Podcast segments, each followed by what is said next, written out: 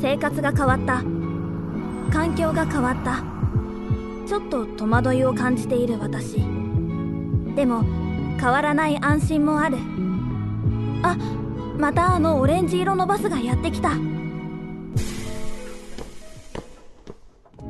私がいつも乗るバスは明治産業のラッピングバスらしい。ラッキーシートに座れたらその日はいいことがあるんじゃないかと期待してしまう。明日もまた乗れるかな？あなただけのプラスを提供する明治産業。明治産業プレゼンツアワーカルチャーアワービュー今回は熊本県にありますつなぎ美術館とつないでこの秋開催中のアートプロジェクトについて伺っていきます。スタジオには当番組プロデューサー三好です。おはようございます。おはようございます2回目のご登場ということになりますよね。そうですね、うん。はい。あの前回のえっとご登場があれは冬でしたかねでしたっけ？今年のね。うん。あのまさしくその時に、えっと、準備されていた、えーうん。アートプロジェクトがいよいよ9月11日から、はい。えっとまあ、開催になっているわけですけれども、まあ、改めてつなぎ美術館についてもご紹介いただきたいなと。はい、はい、かしこまりました。えっと、つなぎ町、えー熊本県南部のですね、な南端と言っていいと思います。うん。えー芦北郡にあるつなぎ町ということで、うん。えっと、これあの水俣市とですね、隣接する町でございまして、はい。えー人口約4500人程度のですね、まあ、うん。非常に小さな町なんですね。はい。でまあ、その水俣市と隣接するっていうところからも、えっとまあ、かつて多くの町民があの水俣病の、まあ、被害をですね、うんえっと、受けましたと。うんで、えっと、この、えっと、その心の傷というかですね、まあ、そういったものをですねあの1980年代の、まあ、うん当時のですね町長が、えっとまあ、やっぱりこうなんとかこれをせにゃあかんということで、うん。えーそれをアートによる癒しと再生ということを歌って、えー1984年からですね、えーまあ、緑のある、えー緑と彫刻のある街づくりなんて言ってですね、えっと、街にまず彫刻屋外彫刻を置く、まあ、活動を始めまして、うん。でその後、えー2001年ですかね、うん。えーまあ、その拠点となる、えー美術館、えーつなぎ美術館が、えー誕生します。うんえーでまあ、とにかくまあそういういきさつを持ってやはり町でずっと美術の活動がされてあることもあって、うん。あのとにかくその町民の人たちといかに、えーその新しい交流と対話を生むかというところが、うん。この町のアートのですね一番主眼にあるところにあるように見ています。うんうんうん。で結果やっぱそこから生まれるものがですねどこまでいっても非常にこう地に足のついたというか、うん。あの浮き足だったところがほとんどない、うん。なんかこう非常になん僕からするとやっぱりこれから先のその社会におけるそのアートの役割みたいなものを考えるもの時のめちゃくちゃ大きなヒントになるあの小さいんだけれども非常に実のある事例たちだなと本当に思っていて、うんうん。でまあ、今回ずっとあの注目させていただく中で、まあ、うん今回この9月11日からですね、えー11月23日まで、えーアートプロジェクトが、えー実際に開催されているということで、うん。えーその詳しいお話をうん。つなぎ美術館の学芸員の楠本さんにお伺いしようということで今回お届けする次第でございます。今は三好さんが言ってくれたことを前回はねあのうん。楠本さんにいろいろお話伺ってきましたけど、もうその時からうわこんなプロジェクトが将来うん。ね楽しめるんだってすごくウキウキしたのを覚えておりますが、はい、えーいくつか始まっているものももちろんございますので、えーまずは前半をお聞きください。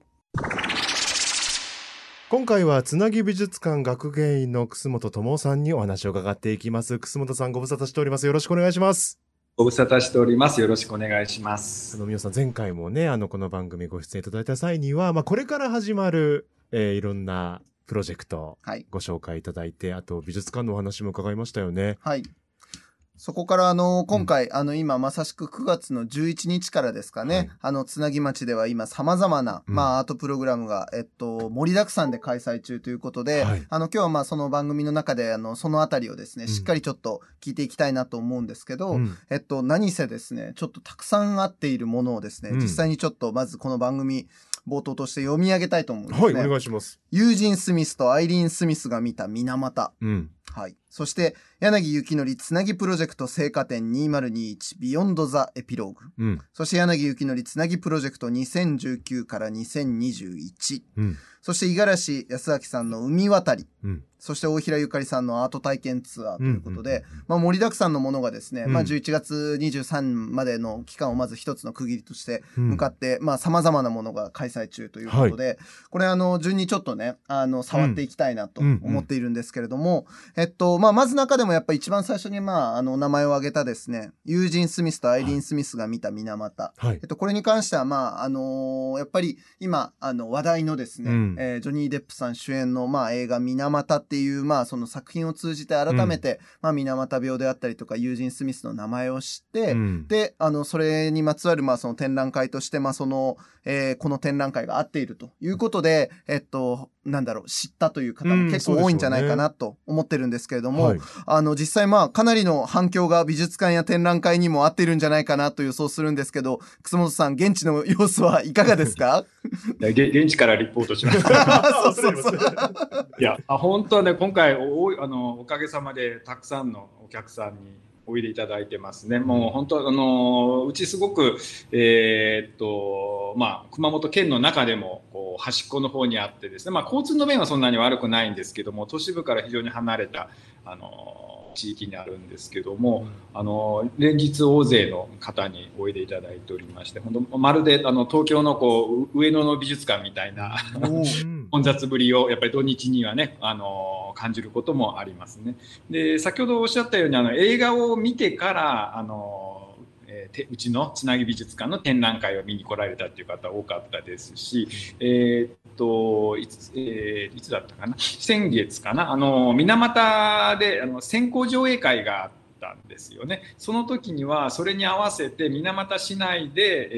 えー、とジョニー・デップの、えー水俣を見てその後、まあその前後にうちの展覧会を見るというなんかそういうお客さんも結構あの都市部からいらっしゃってました。はいこれ改めてまあその展覧会の中身も、うん。あの割となんて言うんでしょう。いわゆるそのか彼の作品をただこう展覧展示するとは違う。ちょっといろんなこだわりポイントがあったようにも思うんですけれどもそのあたりもちょっとお聞かせいただいていいですか？はい、えーっとですね、あのつなぎ美術館の展示は、えー2019年えーから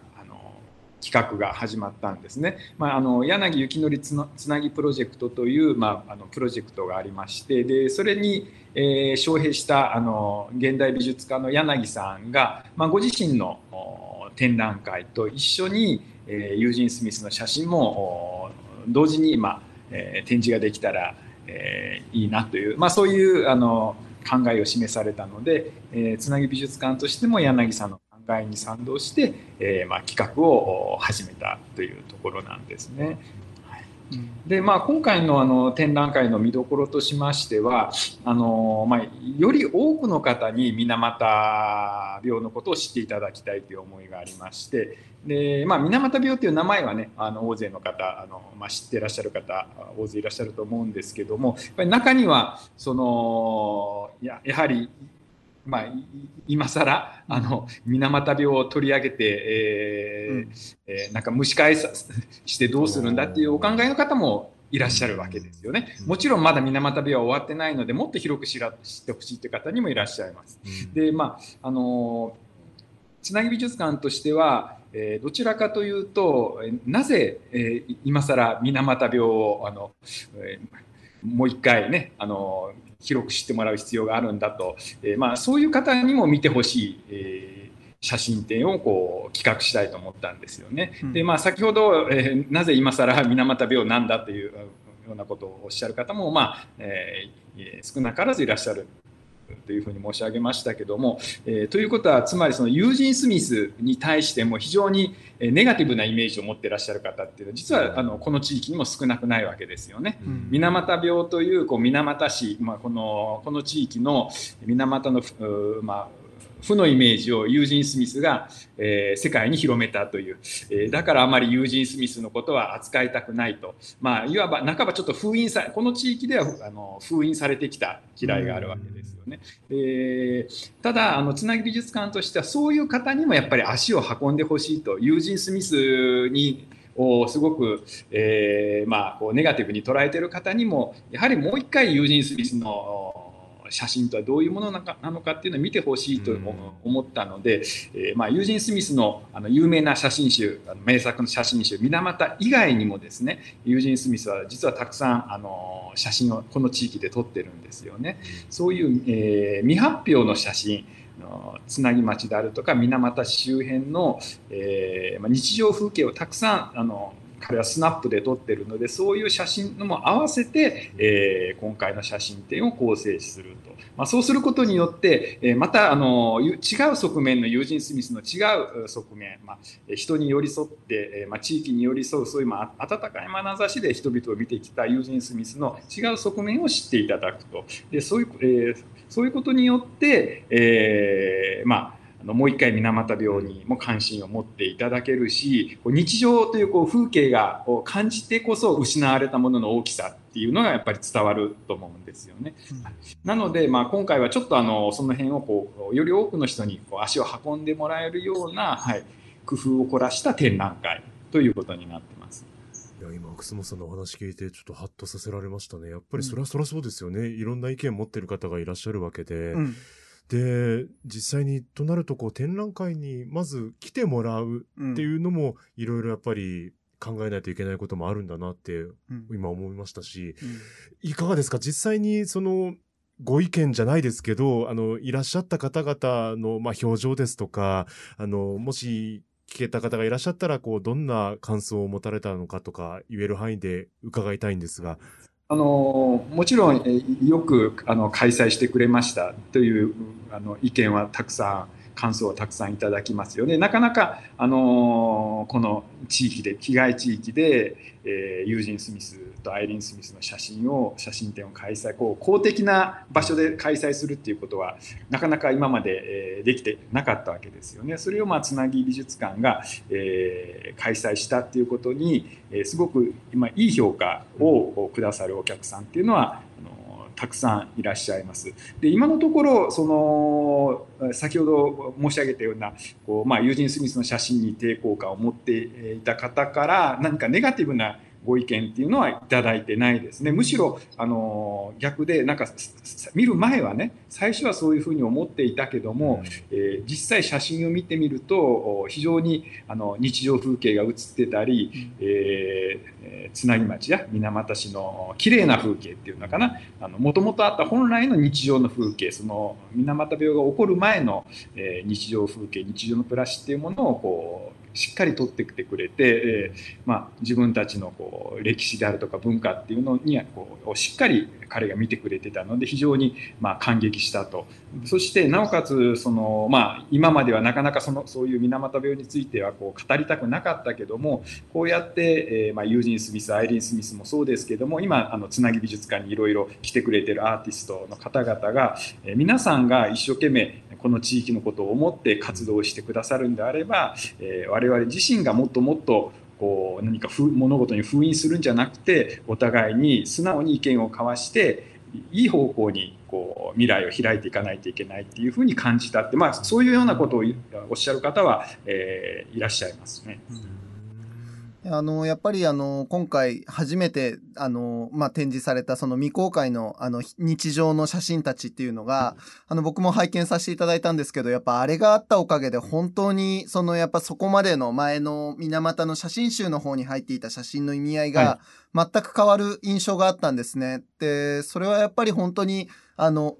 あの、おまけにその未公開の写真たちの多くがやっぱりつなぎ町で撮られた写真だったっていうのもあって、あの、僕、その作品を鑑賞した後に車走らせてた時にちょうどどちょうど同乗してた水俣の方から、うん、あそのつなぎ町の方から「うん、ああれあそこの写真であの写ってたあそこですよ」って言われたんですよ。うん、でそれ見た時に驚いたのが、あの本当にあの、ほとんど景色が変わってない風景とかやっぱあるんですよ。で、それでハッとするのが、そうか、たかだか40年前程度の話だってなるわけですよ。で、やっぱ写真で区切られて、やっぱその切り取られた絵っていうなると、もう要は自分たちのやっぱもう知れない、やっぱり遠い昔だったりとか、あるいはすごく象徴された何かに見えてたんだけど、何のことはない。本当にそこにあった暮らしの先で起こった出来事だし、そこでしかもその人たちはなお今も生きてるんだっていうことをうん。ちょっとやっぱすごいあのハッとさせられて、うん。あの体験はちょっと大きかったしやっぱあれ日常の風景を本当見せていただいて本当にありがとうございますと思いました。もうちょうどあの今から50年前にアイリーンたちアイリーンとユージン・スミスは水俣に住み始めたんですよね。うん。ちょうどまあ節目の年でもあるわけなんですよね。うんでまあその日常風景の写真あ今回の未発表の写真をこう掘り起こすためにあのアリゾナにあるあの、まあ、CCP アリゾナ、えー大学えークリエイティブ写真センターの協力をいただいたんですよね。でまあ、本来であればえーアイリーンさんと僕があの CCP に行ってえー写真をこういろいろ見せていただいて、えー選定するはずだったんですけど、まあ、コロナでちょっと行けなく渡米できなくなったのでで CCP にあの無理なお願いをして、えデータをデジタル化していただいたんですね。えデジタル化したデータを送っていただいてそれで日本で選定をする作業が、まあ、できたっていうことなんですけど、まあ、それが約4万点の写真をアイリンさんと見たんですよ、まあ、ロールにしたら1000ロールですよね。もうなんか本当にえ目からこう血が出るような思いをしながらアイリーンさんも。でもまあアイリーンさんもこれがなければ多分これあの前々からねじ自分たちがああの友人とアイリーンが取りためた写真をもう一回チェックして掘り起こしてあの皆さんに公開すべきものは公開しないといけないと思いはあったらしいんですけどなかなかそのきっかけがないのと忙しかったからですね。なので、まあ、今回みたいに写真展でいついつまでにあの、えーて提提出しないといけないっていうふうになるとですね、うん。えーまあ実際にそういう作業がやりやすくなったって、まあ、そのおかげでできたっていう。ことね。そ想像もつかない数ですね。4万点やばいですね。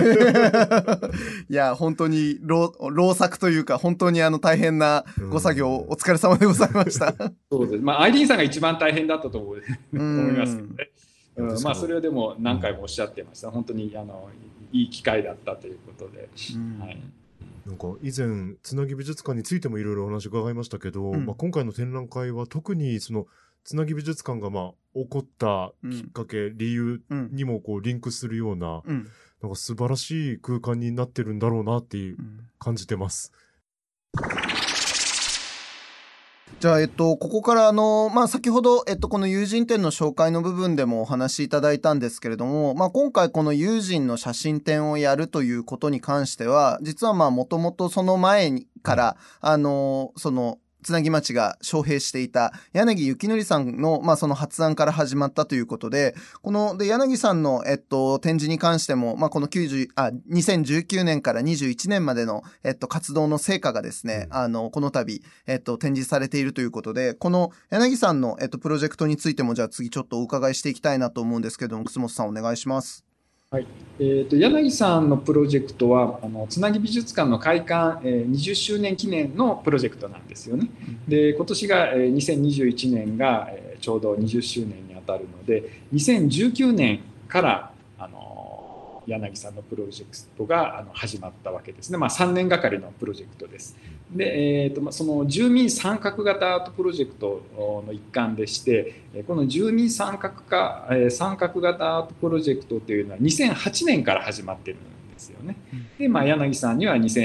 2019年から来ていただいて、えー住民で作ったこう実行委員会があるんですけども、えーそこの、あのー実行委員住民の方々といろいろディスカッションしながら、えーまあ、作品をこう作り上げていくという、まあ、そういう、まあえープロジェクトなんですけども、まあ、柳さんあのご自身っていうのはああのすごく世界的に活躍されててあの有名な方なんですけどももうあの名だたるあの世界の美術館が作品を収蔵してるんですけど、まあ、あのすごく、まあえーとまあ、社会問題であるとか、えーまあ、政治的なことにこう正面からあの向かい合うでですよね。で、まあ、もちただその中に結構ユーモアがあって割とクスッと笑わせるような要素もあるんですけども、まあ、それがあの、まあ、諸外国ではね、まあ、その点も高く評価されてますしあのむしろ海外では自分のそういう、まあ、社会問題に対する立ち位置っていうのがアーティストが、えー、はっきりしないことには評価されないんですよね。向こうはねあのハリウッドの俳優でも、ね、自分のそういうこう立ち位置のをきちっと表明できますけども日本の場合はあの芸能人もそれやるとなんか、えー、結構ね、うん、いろいろと批判されたりするじゃないですか。まあ、なので柳さんはどちらかというともうやはり海外の方が舞台がこう発表の舞台っていうのは主だったわけですよね。ただあの、まあ、今回20周年を迎えるにあたってあの、まあ、つなぎ美術館ができて20周年ですけどつなぎ町自体がアートによる町づくりを始めたのは1984年なので、まあ、もう37年経つわけですよね。うん、えー、なので、まあ、この間の、えーまあ、アートによる町づくりをもう一回そのアートによって検証するのが、えー、つなぎ美術館の20周年記念にふさわしいんじゃないかと、まあ、あのこれこれまで自分たちがやってきたまちづくりを、えーまあ、づくりだけじゃなく歴史もですね歴史や文化そういうものにどう取り組んできたかって向かい合ってきたかっていうのをアートによって、えー、もう一回みんなで考えてみるっていうのがあのつなぎ町らしいつなぎ美術館らしい、えー、20周年のプロジェクトになると思ったので、えー、まあ、そうなるとおつなぎ町に今来てもらってもその町にこういいことばかりじゃなくて当然課題もたくさんあるわけですよね。そういう部分を忖度なせずにストレートにきちっと提案作品として提案してくれる。まあ、それが結局はその地域の臭いものに蓋をせずにちゃんと開けて 臭いものがあればそれをきちっと開けてそれと向き合うあのそういう取り組みを、えー、アーティストとやとしてやってくれる作家として、えー、やっぱり頭に浮かんだのが柳さんだったんですよね。それであの柳さんのところにあの事情を話してぜひつなぎ美術館の20周年の、えーと、プロジェクトをお願いしたいということに行ったわけですね。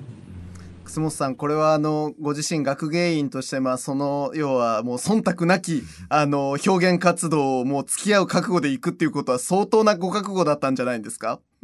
まあ、うん、そうですね。ままああのね、もしかしたら自分で自分の首を絞める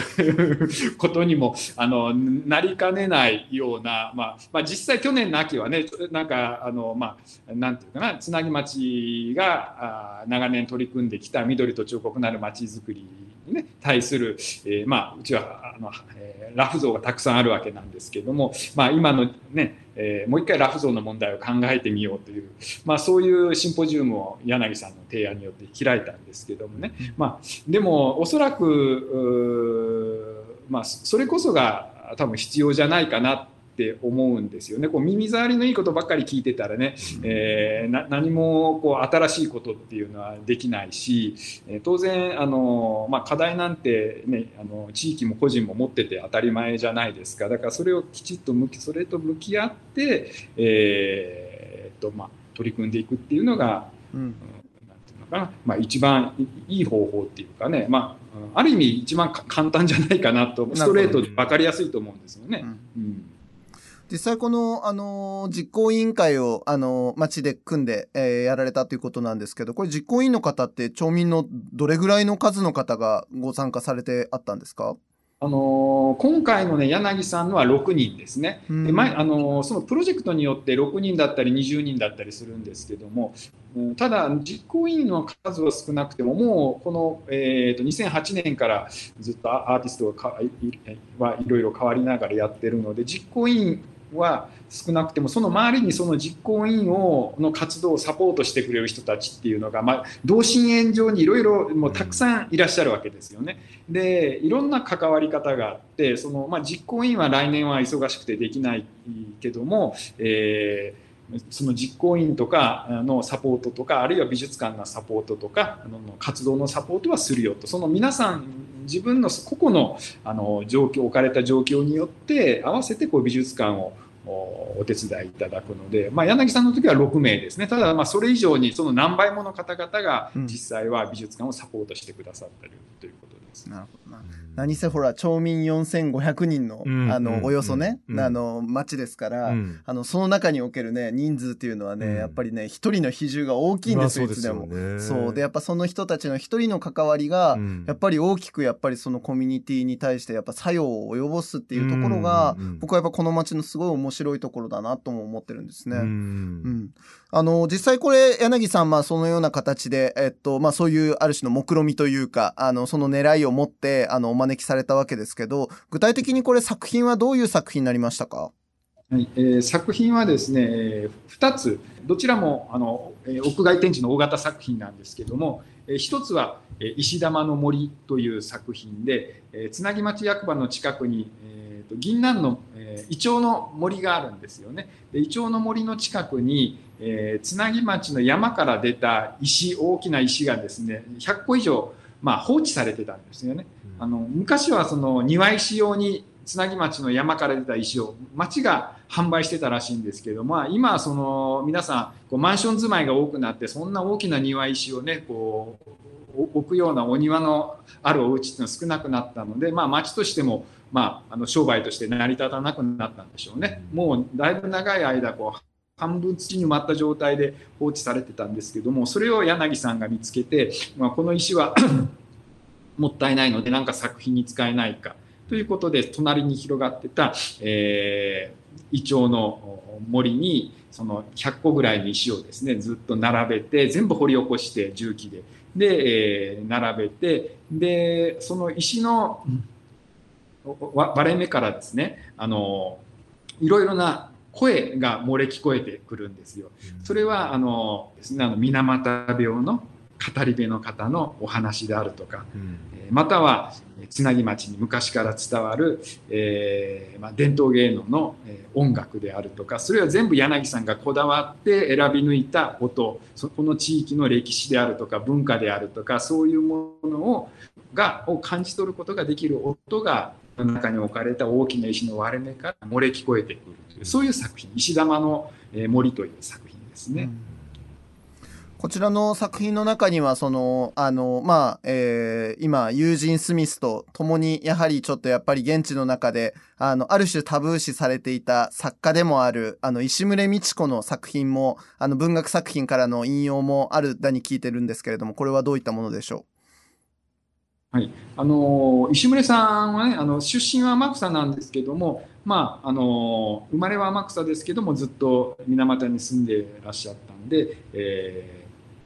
水俣ゆかりのあの有名な作家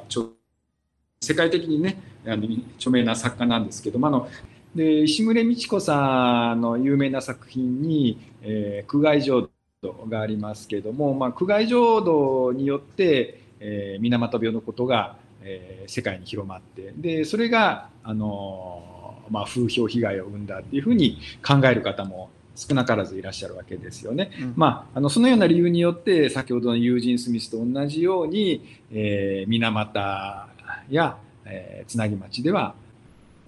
い石牟礼さんのことはあまりほとんど語られないわけなんですよね。うんなただまあ、あの柳さんは、えー、とリサーチで、えーつなぎ町に来られた時に、まあ、先ほどのユージン・スミスの写真が作品が見られないということと石牟礼さんの作品をお紹介する場公的な施設がないということに非常に驚驚かれてで今申し上げたようなそういう、まあ、この2人は、えーをについてこの地域ではなかなかこう語られるっていうことはあの多くないっていう話をしたんですよね。そしたら、えーそれはまあもああの、まあ、もったいないし、まあ、そういうふうな何かに封印してしまうっていうのは非常に良くないことなので、えーもう一回あのこの2人のこう世界的な、え2人のですねこのアーティストのえー評価をじ自分の作品によってもう一回したいということで「えー石玉の森」というあの作品を作られてその中に、えー石牟礼さんの詩を住民の方々が朗読した声が出てくるわけですよね。まあ、要するにその石っていうのはあのずっとつなぎ町の山の中に埋まってたり空き地の地中で放置されてたんですけどもその中に石の中にこう封印されていた、えーまあ、声ですよね。ああの文化であるとか歴史とか、まあ、そういう音楽もそうですけどもそういうものが封印されていたものが出てきて地表に出てきて、まあ、割れてるのですとか割れてその割れたところから中に込められてたものが封印されてたものが漏れ聞こえてくるという、うん、まあ、そういう作品です。うん、いやなんかその放置されていた石からまあ、放置されていた記憶がもう一度要はその呼び起こされるみたいな、その、ちょっとある種詩的な、この、なんて言うんでしょう、イメージがこう連関していくようなもの、感じっていうのは、あの、なんかこういうとあれですけど、さすがの、さすがの手つきというか、見事ななんかやっぱりこう、ナラティブの組み上げな感じがして、感動してしまいますね、ちょっとね。うん。まあ、本当は森、現地に行かれたら、あの、こう体感していただくと分かるんですけど、森に近づくと少しなんかかすかに、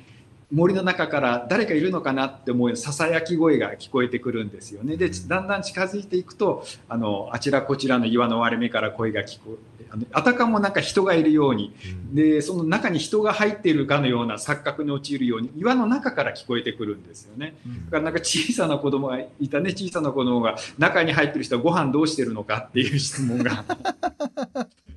ご飯どうやって食べてんだなるほど。かわいいな。いや、これもでもとはいえ、その作品が、まあ9月の11日から、えっと、公開されて、早1ヶ月ぐらいになろうとしているわけですけれども、はい、あの、実際、まあその、あの、割とそのタブー視されていた石牟さんという、まあその、えっと、まあ作家の引用も含めて、現地での、あの、同じくやっぱ反響だったりとか、あの、反応というのはいかがなものでしょうか？うん。あのまあ、現地の方々はね、あのまあ、石牟さんのこう名前は知ってても作品は知らない人が多いわけですよね。やっぱりあまり語られてこなかったっていうことと。でまあ語られてこなかった理由っていうのが、まあ、先ほど申し上げたようなその、まあ、水俣病の風評被害を生んだ一因となったっていうふうに考える人もいるけどもなんとなくそういう人がいるから自分もなんとなく語っちゃいけないんだっていうあの確固たる理由はないんだけど、周りがそうだから自分もそうだっていうふうに思われてた方もあの結構いあのいらっしゃいます。うん。そんなに水俣病のことをこう直接こう表現したものというよりはこの土地のものっていう昔から伝わる文化であるとか暮らしであるとかそういうものを土地の言葉でこう表現されてるわけなんですよね。うん、なので実際読んでみるとあの自分が持ってたものと違って非常に、えー、土地のことにあのまあ、えー文化であるとか土地の暮らしに寄り添った作品であるということに気づいたっていう方も、あのいらっしゃいますしあと石牟さんがそもそもこの土地でなかなか語られては語られてこなかったっていう事実を知らなかったっていう方も多いですよね外にですね。何重にもその同調圧力から生まれてしまうなんかこうやっぱりタブーみたいなものをなんか一枚一枚本当にこうなんか玉ねぎの皮を剥くようにというか、あの剥いでいった先にやっとなんかそれが届く状況になり始めているような感じですね。そうですね。なんかあのすごくなんかあのなまあ確固たる理由もなく、うん、なんとなくこうかな語れる雰囲気じゃなかったっていう方が僕は多いんじゃないかなと思いますね。まあもちろんそのね今この友人の写真を見ることによって石牟さんの作品を、えー、読むことによってもう一回水俣病があの思い起こされてでそれによって、えー、何か物が売れなくなるんじゃないかっていうその、まあ、リアルな心配される方も中にはねいらっしゃると思いますけども、うん、まあ、多くの方が今お話したようになんとなくこう語ってはいけないものだというふうに思ってたんじゃないかというふうに僕は思いますけど。うんなんかわずか数十年といえども、やっぱり積み重なっていくと、こういう、うん、その意見を言い合う前の、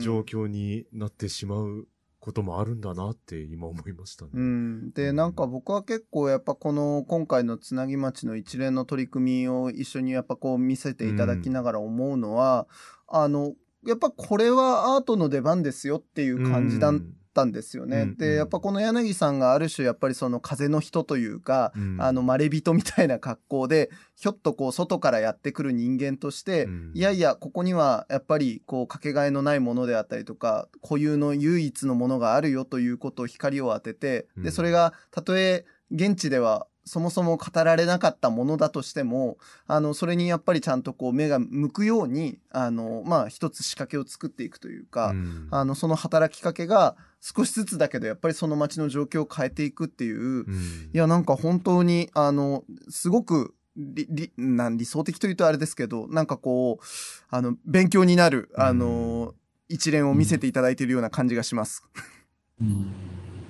まああのね、こうアートだからできるっていうことあると思いますよね。うん。あのユユージンの写真、アイリーンの写真だからできるし、柳さんの作品だから、えーできることだと思いますよね。うん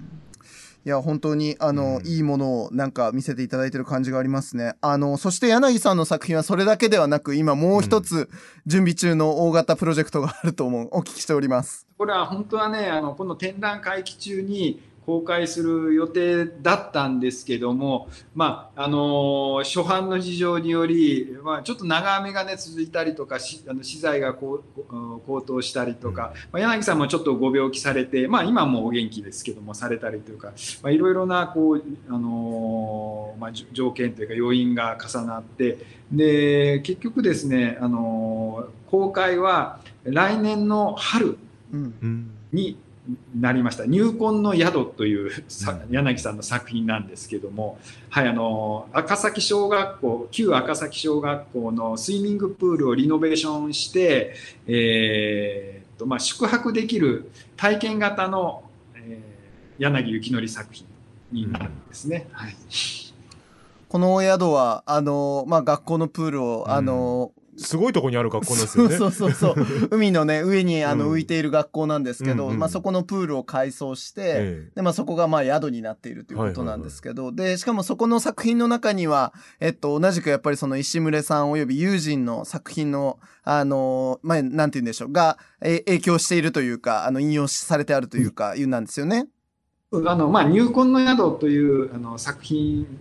のタイトルの入魂っていうのは石牟さんの、えー、と詩詩から引用してるんですよね。でまあ石牟さんがあの作品に描いてきた白抜会を舞台にした、えー自然に対する、まあ、畏敬の念であるとか、えーまあ、生命に対する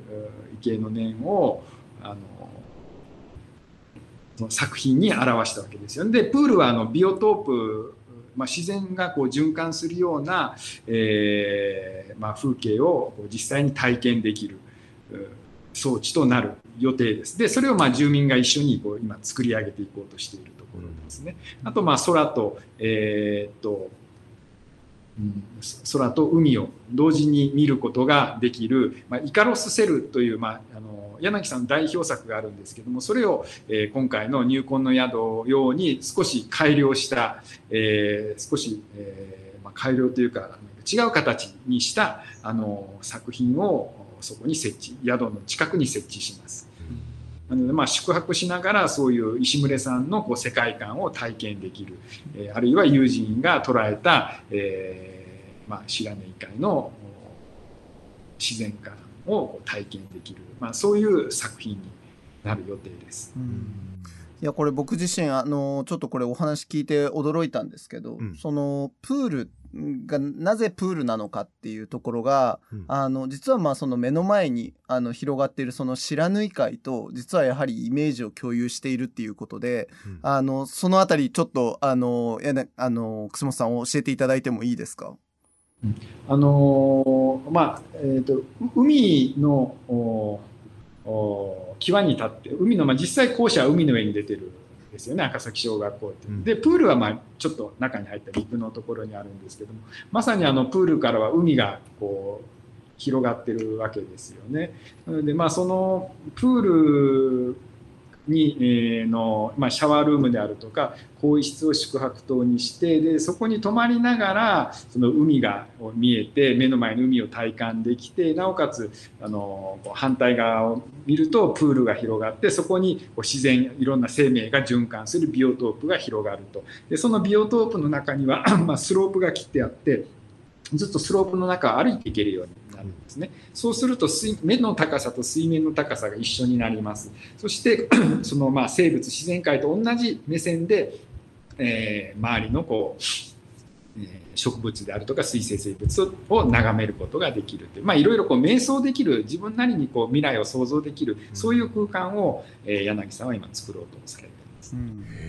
不知火海自体もさ、うん、あの周りをさこうぐるっと囲まれた、うん、ほとんど湖みたいな海なんですよ。穏やかなね。そうそうそう。で凪がずっと本当に穏やかな感じなので、なんか本当に目の前にそのようなプールがあって、それをプール側から見る。っていうなんかイメージがやっぱりさっきのあの石玉の森と同じく、やっぱりねこう何重にもやっぱその指摘に重なるようにやっぱり設計されていて、いやお見事というね感じがあるんですね。その中の一部として見ることができるっていう感,、感覚なんですね。で泊まれもするということで今準備中なんですよね。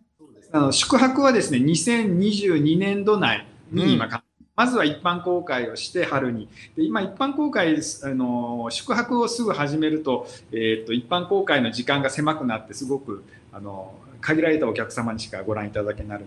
いただけなくなるのでまずは一般の公開をしてその後、えーと様子を見ながら宿泊をで期間限定ですけども宿泊できるようにしようと思っています。うん楽しみです。ね、泊まりたい。ね、泊まりたいね。いや本当にねあのこういう感じでですね、はいはい、まあ、まず柱になるこのうん、あの2本のプロジェクトがですよ、やっぱりこう非常に注目なわけですけれども、はい、それ以外にもですね、うん、あの続々とやっておりましてえっとまさしく今これ収録しているのがまあ10月11日なんですけど、はい、その前日10月10日にですね実はえっと公開制作というかえっとまあ一般のえっと町民とも一緒にえ作品を作られた五十嵐康明さんの海渡りという作品、うん、これちょっとどういう作品だったか教えていただいてもよろしいですか、えー、これはですね2000えー、18年に始まったプロジェクトなんですね。で、まあ、つなぎ町のつなぎ方というアートプロジェクトでして、で、まあ、五十嵐さんに、あの、つなぎ町の、に伝わる文化であるとか、自然、あの、つなぎ町の自然とか、人々の暮らしとか、そういうものをもう一回、あの、えー、いろいろリサーチしてもらって、であの持続可能なあのこれから継続できる作品ですよねなんかずっとこう後世に残るような作品をあの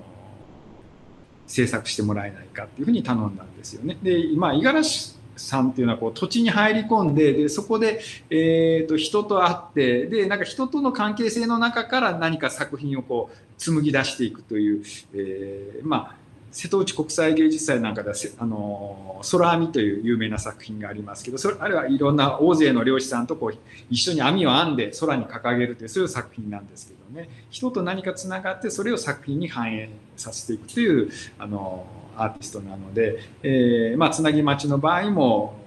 住民との関係性の中から何かこう作品を生み出してほしい。それもこうずっとこの後世に残る作品を生み出してほしいとお願いしたところいろいろリサーチをして、まあ、アイデアをまあ僕ももらって、ね、でも何かこういまいちしっくりこなかったのででもうちょっとあの考えてほしいということを何遍か五十嵐さんにお願いしてで出来上がったのが生み出されたのが「海渡り」というあの作品なんですけどもこれはあの、えーまあ、先ほどとあの入魂の宿の場所と同じ赤崎小学校の、えー、と校庭から海を見ると、え弁天島という島があるんですよね。うん、で、まあ、手前から裸島弁天島黒島とあるんですけども、えー、まあ大体100メートルぐらいかな岸から。であのトンボロ現象といって潮がこう引くとあの渡れるわけですよ歩いて渡れるわけですね。でまた満ちると、まあ、あの船でしか渡れなくなるんですけどもその島に祀られてる、えっと、弁天様がありましてその弁天様のお祭りというのをその赤崎の、えー、あるあの、まあ、松田さんっていう方がおばあちゃんがお一人でされてたんですね。でまあ時々娘さんもお手伝いされるというようなで。ただもうすごくあの弁天島も険しいんですよね。上まで登るのですね。その中をもう細々とやっててもいつまで続けられるかっていうような自分の代であの絶やすわけにはいかないので非常にあの心配されてたわけなんですけども、まあ、そそれをこう五十嵐さんが、えー、といろいろリサーチをされてお話しする中で、えー、とみんなであの松田照子さんっておっしゃるんですけどね。その方お一人だけじゃなくてみんなでその地域のお祭りとしてあるいはもう外の町外の人たちの、えー、協力も得ながらこのお祭りを、えー、継続できないか継承できないかと。でなおかつそれをアート作品としてもう一回あのみんなの力がこう集約できるようにできないかっていうことをえー、考えてでそれをあの松田さんに提案したら松田さんも非常にとっても喜んでくださって、うん、あのじゃあぜひお願いしますってじゃあ一緒にやりましょうということで、えー、出来上がったのが「海渡り」という作品ででそのまああの弁天様の祭りっていうのはもうど少なくとももう明治の時期にはもう執り行われてたんですよね。始まってたので、まあ、歴史は非常にまあ、長い歴史があるわけなんですけど、まあ、そのあの人が行ったり来て来たりしていた陸と島までをトンボロ現象で潮が引いた時に行ったり来て来たりしていっていた人々のこう往来の軌跡をですねあの、まあ、オレンジ色の糸を張ってえー、示そうと。あるいはもう一つはその弁天様が陸の方を向いて祀られてるんですよ。島の一番上にはですね、うん、その弁天様から、えー、陸の集落を見る眼差しをその糸で100本の糸で表してるですね。でそれを糸をみんなで張るんですよ。陸陸何回も行った陸と島の間を干潮の時行ったり来たりしてですね。でまあ10日の日は先ほど宮内さんもおっしゃったようにみんなで海あたりにこの日としてこう糸を張ったんですけども大体まあ70人以上ですかね町内外から参加してくださいましたね。で、はい、で無事に張り終えましたので29日まで、えー、ご覧いただけますよね。今年は。ということはこれはもうこの形でこれからも受け継がれていく。そうですね。あの今回あのおかげさんで本当にいろんな方の色結構ローロープというか紐引っ張るのに糸引っ張るのに力がいるんですよね、うん、そうすると地元にあのつなぎ海流という、えー、分かりやすく言うと、まあ、あのペーロン線みたいなのがあるんです。が、はいはいうん、あれのチームがあるんですよね。これつなぎは実はこれ100年の伝統があってそのセリ船って言うんですけどもセリ船大会という100年の伝統がある大会があってあの町内にいろんなチームがあるんですけどもその中のあのすごいもう最強チームのつなぎ海流というチームがあってそこの、あの皆さんチームのメンバーの方々が、まあ、皆さんもすごいあの筋肉ももりもりでですね もうあと知力精神力筋力この 3, 3つの力でぐいぐいあの工夫しながら糸をピンと張ってくれて、まあ、そういう方いろんな方々の協力を得ながら、まあ、小さい子だと小学校上がる前の子どもたちが糸を100メートルぐらいのね間を行ったり来たりしながら、はい、あの糸を張ってくれました。でこれがね 30,、えーと、30日になるとも糸上げといって外してそして31日にはあのその糸を張ってたポールのところが今度は鳥居になるんですよね。鳥居になもともと弁天さんのお祭りですから。で鳥居に差し替えてあのいつもの毎年同じこう弁天祭りを開催するですね。直来をしてですね。素晴らしい。もうだから町に新しいお祭りの風習を作っちゃったってことですね、これ。そうですね、まあ、そのこれが、まあ、今年がスタートなので。で少しずつあの変えていければより多くの人たちがより外の人たちが関心を持ってもらえるようにあのみんなで変えていこうかって話をしていることですね。ところですね。100年後ぐらいに。いや、めちゃめちゃいい話ですね、ねねねだ。だとしたら、本当それはずっとその弁天様守り続けてたその松田さんですっけ。はい、あの、その方も、なんというか、報われるものがありますね、なんか。あの本当に喜んでいただきましたしねで我々もすごくこう勉強させてもらって助けてもらいましたよね。お引越しに伴いガス電気を使いたいまたは止めたいとお考えのお客様お引越しが決まったら明治産業へご連絡を。アプリからでもインターネットやお電話からでも24時間いつでもお受け付けいたします。お引越しのガス電気のお問い合わせは明治産業までご連絡を。あなただけのプラスを提供する明治産業。